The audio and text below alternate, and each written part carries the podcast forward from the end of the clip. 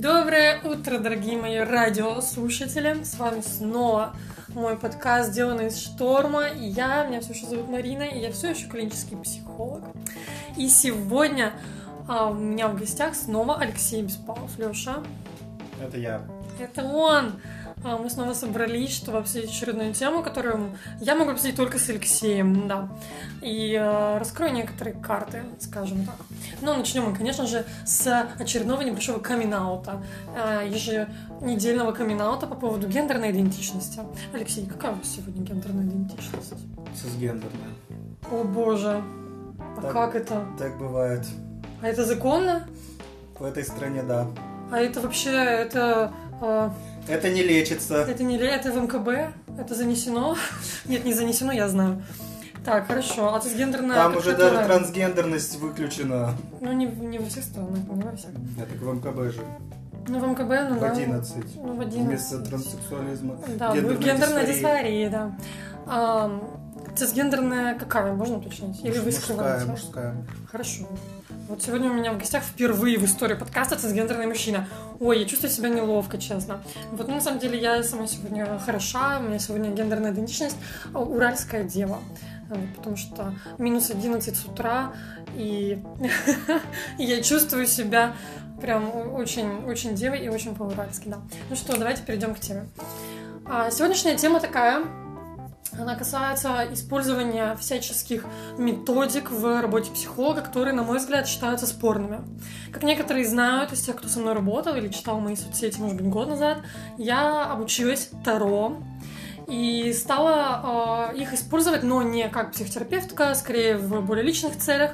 И тем не менее, со временем стала наблюдать, что некоторые психологи, психологини и все остальные, соприкасающиеся с психотерапией, применяют Таро на полном серьезе и применяют некоторые другие штуки эзотерические, либо что-то из магии в психотерапии. Но психология все-таки больше относится к науке, хотя тоже вопрос спорный. И насколько целесообразно применение вот всяческих таких э, методик, каким словом их можно обобщить? Кроме магические, эзотерические. Нетрадиционными Но, методиками. но, но, по поводу этого я, как человек, который занимается Таро гораздо дольше, чем, э, Чем- чем хозяйка этого подкаста, должен сказать. А, Дело в том, что сейчас в связи с пандемией и всеми прочими прекрасными происходящими вещами я сам э, бросил взгляд назад в историю Таро. И для меня прояснился тот аспект, который не был очевиден до этого.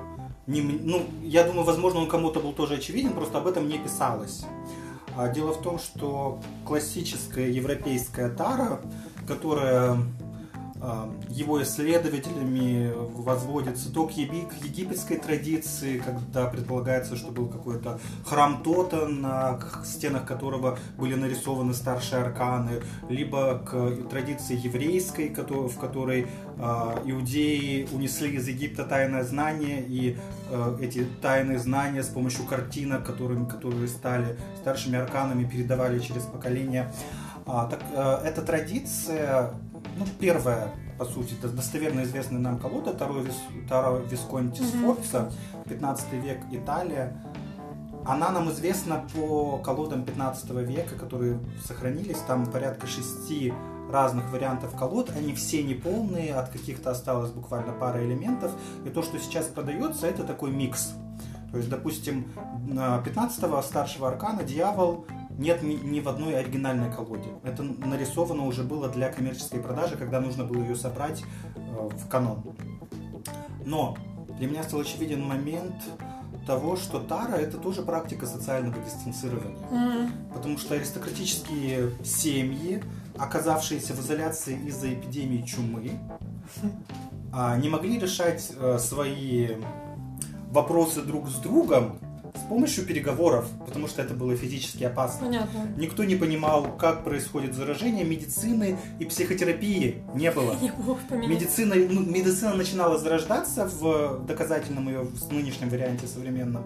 Психотерапии еще не было. Вообще не было. И карты, благодаря которым можно было разложить несколько картинок и для себя придумать историю того, как это будет, они были мощнейшим психотерапевтическим средством. То есть снимали стресс, вот этот эмоциональный э, накал, Они, Следовало они, да, они позволяли, позволяли представить себе, что ты видишь будущее, и подготовиться к вариантам этого будущего благодаря своему метафорическому богатству. Мгм. И ту же функцию они выполняют сейчас, просто не для узкого круга аристократических семей, Ну да, которые, это могли, очень, ну, такая массовая. которые могли позволить себе заказать у художника. Ну да. И, то есть, допустим, для 15 века стоимость колоды, одной колоды, это как сейчас купить майбах. Ну, конечно, да. Там, ну, начиная от бумаги, заканчивая другими аспектами. Работа художника. Да, безусловно. Слушай, вот э, интересный момент по поводу вот самих Таро, потому что я когда была маленькая, у нас настольными книжками были всякие там гадальные книги, и мы делали расклады на обычных игральных картах. Но там всегда было написано, что этой колодой э, нельзя играть, она должна быть только под гадание. Э, Вот эта традиция, она как могла? Она была до того, как были вот эти уже каноничные Таро с изображениями либо, то есть а что было первым? Какие колоды были первыми? А мы не сможем это определить. Это вопрос про курицу или яйцо. И яйцо, ну, понятно. Потому что э, история о том, что э, нельзя гадать на игральной колоде, это тоже про социальное дистанцирование. Что есть особые колоды, которыми пользуются особые люди. Это реально про то, чтобы не заражаться от прикосновения к общим картам или что такое? А, Ну, вот если дать простор своему воображению, можно даже так, Мгм. вот так возвести. Потому что игральные карты, конечно, гораздо более распространены, но при этом и структура игральных карт, она схожа со структурой стандартным Ну да. каноном Таро, за исключением старших арканов, которые выкидываются Да, в игральных картах. Да, они правда узнаются. То есть пронумерованные карты, потом есть ну, в разных Масти. трактовках. А, да, есть масти, там 4-5, да, или везде 4? Ну, везде 4. А, везде 4. Стандартные колоды. Стандартная колода. Почему-то мне казалось, что где-то есть 5, но, видимо, это где-то мои. И есть Мо- Джокер, который шут. Шут, колоде- это колоде да, Таро. и а, пронумерованные карты, это младшие арканы, и у них э, рыцарь, король, королева. От, от двойки, Принц, от, от двойки до десятки просто в э, Таро получается туз это единица, Да. а в э, игральных картах туз он оказывается, ну, Он то есть он, он он- он на той же позиции, просто он выше, чем король, вы- выше придворных карт. Да. Так, ам, а сейчас а, вот про такую элитарную, элитарное положение Таро, оно, оно сохраняется или оно как-то вот... Я просто склоняюсь к тому, что современные люди, вот за кем я могу наблюдать, кто занимается Таро, они тоже как-то достаточно сакрально воспринимают свои колоды и так далее. Но я думаю, сейчас это, конечно, в меньшей мере. Вот аристократизм, он все-таки не так проявляется в отношении к- к этому процессу. Тут вопрос в том, как мы будем трактовать само понятие аристократизма. А, В данный, согласна. в данный момент колод больше 500 штук от вот разных... Ну э, да, кто угодно может, по канонов. сути, нарисовать себе свою колоду. да. И это- каждый, не- каждую неделю вот рисует. момент свободного творчества. Вопрос в том, насколько она будет удобна в использовании, потому что чем старше колода, тем богаче оказывается те смыслы, которые мы в нее вкладываем, Мгм. просто за счет того, что она древнее. Ну, так работают все религии. И, собственно, любая секта будет вам рассказывать, что мы получили тайное знание через тысячи лет, тра-та-та-та-та. Это свойство человеческой психологии. Более древние вещи кажутся более правильными и более сакральными. Мгм. Ну, если опять же переходить к вопросу применения в психологии, то вот мой взгляд на Таро вообще, почему мне откликается, мне комфортно это использовать, а, но я не применяю это в психотерапии. Да, сейчас проговорю свою позицию на этот счет. А, Такой вопрос у меня вставал, потому что если я умею, уч- ну, если я владею какой-то методикой, почему бы ее не использовать а, для пользы, да, для проработки моих клиентов, потому что иногда те, кто знают, что я этим пользуюсь, обращались и просили что-нибудь им а, разложить. То есть иногда это более красноречиво, чем консультация с разговором. Но все-таки это не относится к психотерапии напрямую. При этом психологов есть тоже, наверное, миллион просто вариаций карт, Метафорически. метафорических карт, которые работают как проективная методика а, через ассоциации, через а, вот этот момент вытягивания случайной карты, которая оказывается той самой, которая отвечает конкретному состоянию человека или ответом на какой-то вопрос, опять же, через метафоры. Так работают все проективные методики. Можно рисовать что-то и трактовать, это можно лепить, можно плясать, можно а, выходить там в степень свободного проговаривания чего-то, можно взять уже готовую какую-то штуку. Расстановки, метафорические карты, а, любые. То есть предметы и их использовать в своих, в своих интересах.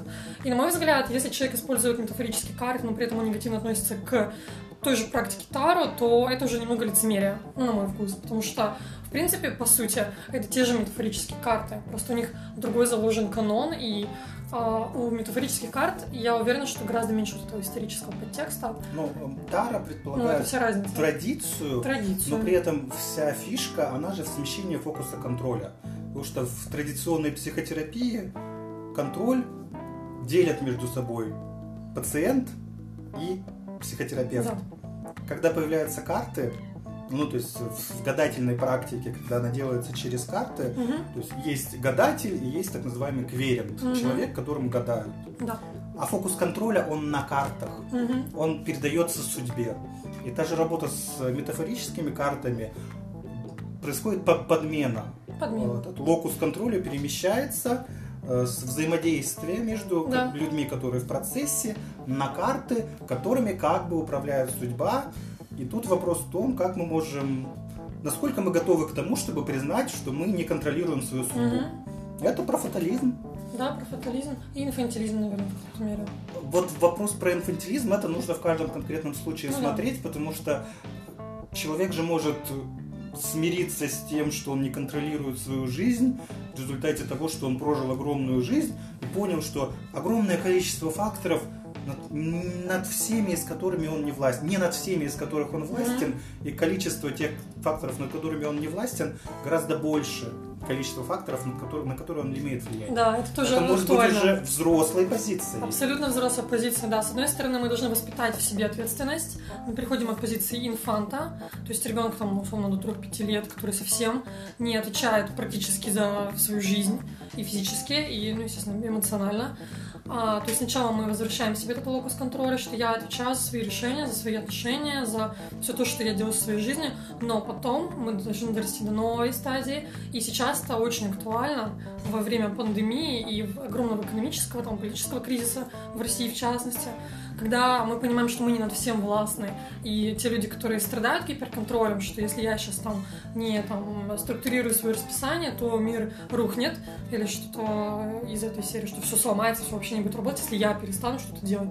То есть вот это гиперконтроль, гиперответственность, оно тоже должно в какой-то момент уходить на более спокойный уровень. И мы должны понимать, что мы не все контролируем, все настолько нестабильно, все меняется ежечасно, буквально такие, что мы настолько малы в этом мире, но при этом мы тоже часть этого мира. То есть мы все связаны, мы влияем на все, эффект бабочки, но при этом есть вещи, которые мы объективно не можем проконтролировать. То есть мы не можем, вот я конкретно сидя здесь э, и сейчас на этом стуле, не могу проконтролировать, начнется ли где-нибудь война, даже если она может начаться в этом же городе.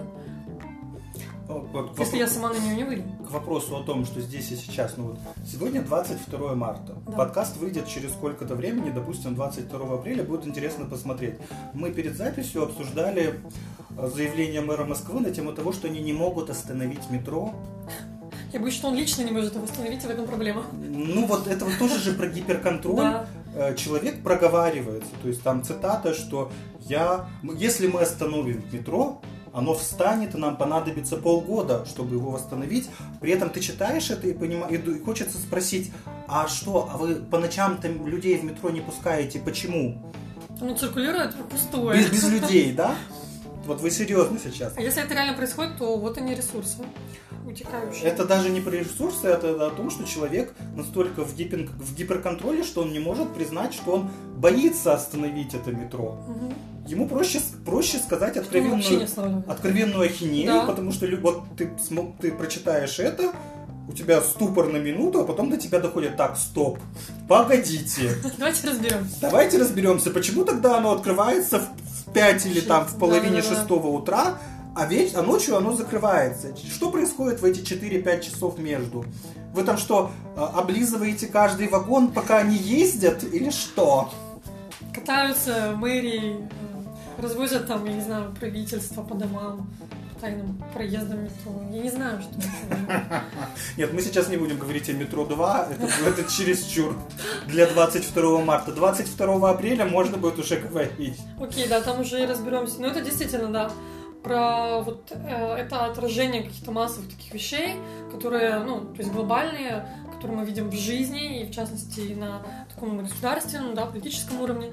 И мы это видим также и в более мелких частных проработках. То есть такая системный подход он работает и здесь. Или не работает. Или не Потому работает. что люди не видят систему Ну в своих да. действиях. Да. Они видят только ответственность, которую они воспринимают как э, то, что если, что если я с этим не справлюсь, я полностью Мгм. облажался в жизни. И, ну, я поскольку до- достаточно часто занимаюсь именно гадательной практикой, то есть ну, за последнюю неделю было три сеанса, Мгм. то есть незнакомые люди приходят ко мне, это всегда очень смешно, ну вот вы не видите, Марина видит, у меня Да, я вижу. у меня прям на, на холодильнике написано, чтобы не, не- не обсуждать это каждый раз. Один расклад полторы тысячи рублей, два расклада 15. Потому что если человека волнует вопрос, он задает его сразу. А когда начинается «а можно еще раз?», это переформулировка того же вопроса другими словами. Да. И это очень сильно бесит, потому что человек пришел к тебе за ответом. Ты в рамках Ты своей- даешь ответ. в рамках своей профессиональной деятельности, как можешь, формулируешь этот ответ, Да. даешь ему. Ответ не устраивает человека. И он требует еще раз. И это тоже про гиперконтроль Ну да. и гиперответственность. Есть такой вот момент, опять же, да, насколько перекликается вот практика гадательная и практика психотерапии. Ко мне тоже частенько приходят клиенты с э, вопросом, но на самом деле они приходят совсем с другим запросом. И у нас это нормально, то есть э, в э, таком регламенте, алгоритме психотерапевтической работы всегда есть формулировка первого, первичного запроса. Например, вы приходите и говорите, «А, я страдаю бессонницей, и мы начинаем это разбирать, и потом мы формулируем вторичный запрос. Вторичный запрос может звучать вообще абсолютно отстраненно от первого, и он будет связан уже, ну, вот на данном примере, все придумываю. А, то есть приходит с бессонницей, а мы докапываемся до того, что наладить отношения с матерью, да, там, непонимающая мама, к примеру. И мы начинаем уже работать вот с, там, с сепарацией, вот с чем-то таким восстановлением этих отношений, да, переосмыслением и все такое. То есть здесь опять же про это, что человек очень часто, ну это нормально, вот э, с моей позиции как психотерапевта это нормально, когда человек сам изначально не знает, зачем он приходит, и э, сформулировать вопрос это уже очень ценно. Потому что, как сказал, простите, простите меня вот за такую отсылку, но Павел Астахов, я уже не знаю, сколько миллионов лет назад Кто это? Насколько миллионов лет назад я это услышала, он за- занимается что-то с детьми. А, это телеадвокат, детский телеадвокат. омбудсмен. А, детский омбудсмен, правильно. Вот. Ну, там, да. А, В общем, э, это было очень давно сказано, как раз-таки во время телеадвокации, что, чтобы, может, это не вот, я не знаю, чтобы правильно получить ответ, надо правильно задать вопрос. И это очень много. Ну, чтобы правильно задать вопрос, нужно понимать, о чем вообще ты спрашиваешь. Конечно. А когда ты выпихиваешь это из своего Да, поля да, да, да, да, да. Тут, тут гадательные практики оказываются гораздо мощнее психотерапевтических. Вот. К За счет своего метафорического богатства. Да, потому что э, это на самом деле реально так и работает, я готова это признать, что вот неважно, вот реально, на мой взгляд, не так важно вы используете в психотерапии именно. Это будет именно карта Таро, или это будет любая метафорическая колода карты, или любые вообще просто картинки взяты там, не знаю, откуда угодно. Это работает плюс-минус а, одинаково. Ну, естественно, на метафорических коло- Это картах работает как тест Роршаха. ты, абсолютно, это тоже проактивная методика. Э, Здесь прям диагностика идет конкретно, с тоже с трактовками, с методологией. А здесь мы можем сочинять, как мы хотим. Ну, больше пространства, как, ну, на мой вкус. А, По сути, вот любые, это же придет Фрейду, любые ассоциации, любые оговорки, любые случайные мысли, потому что, опять же, гиперконтроль нас сдерживает. Оно выпускает бессознательно, и оно является самым истинным. А проблема, потому что она редко осознается, потому что она вытесняет защитный механизм, это все очень естественно работает. Э, Психика в какой-то момент не готова с чем-то справиться, она это выпихивает. И человек приходит с каким-нибудь банальным э, таким вопросом, э, вроде весьма конкретным, но понятно, что абсолютно оторванным от реальности, от жизни, от его собственной жизни.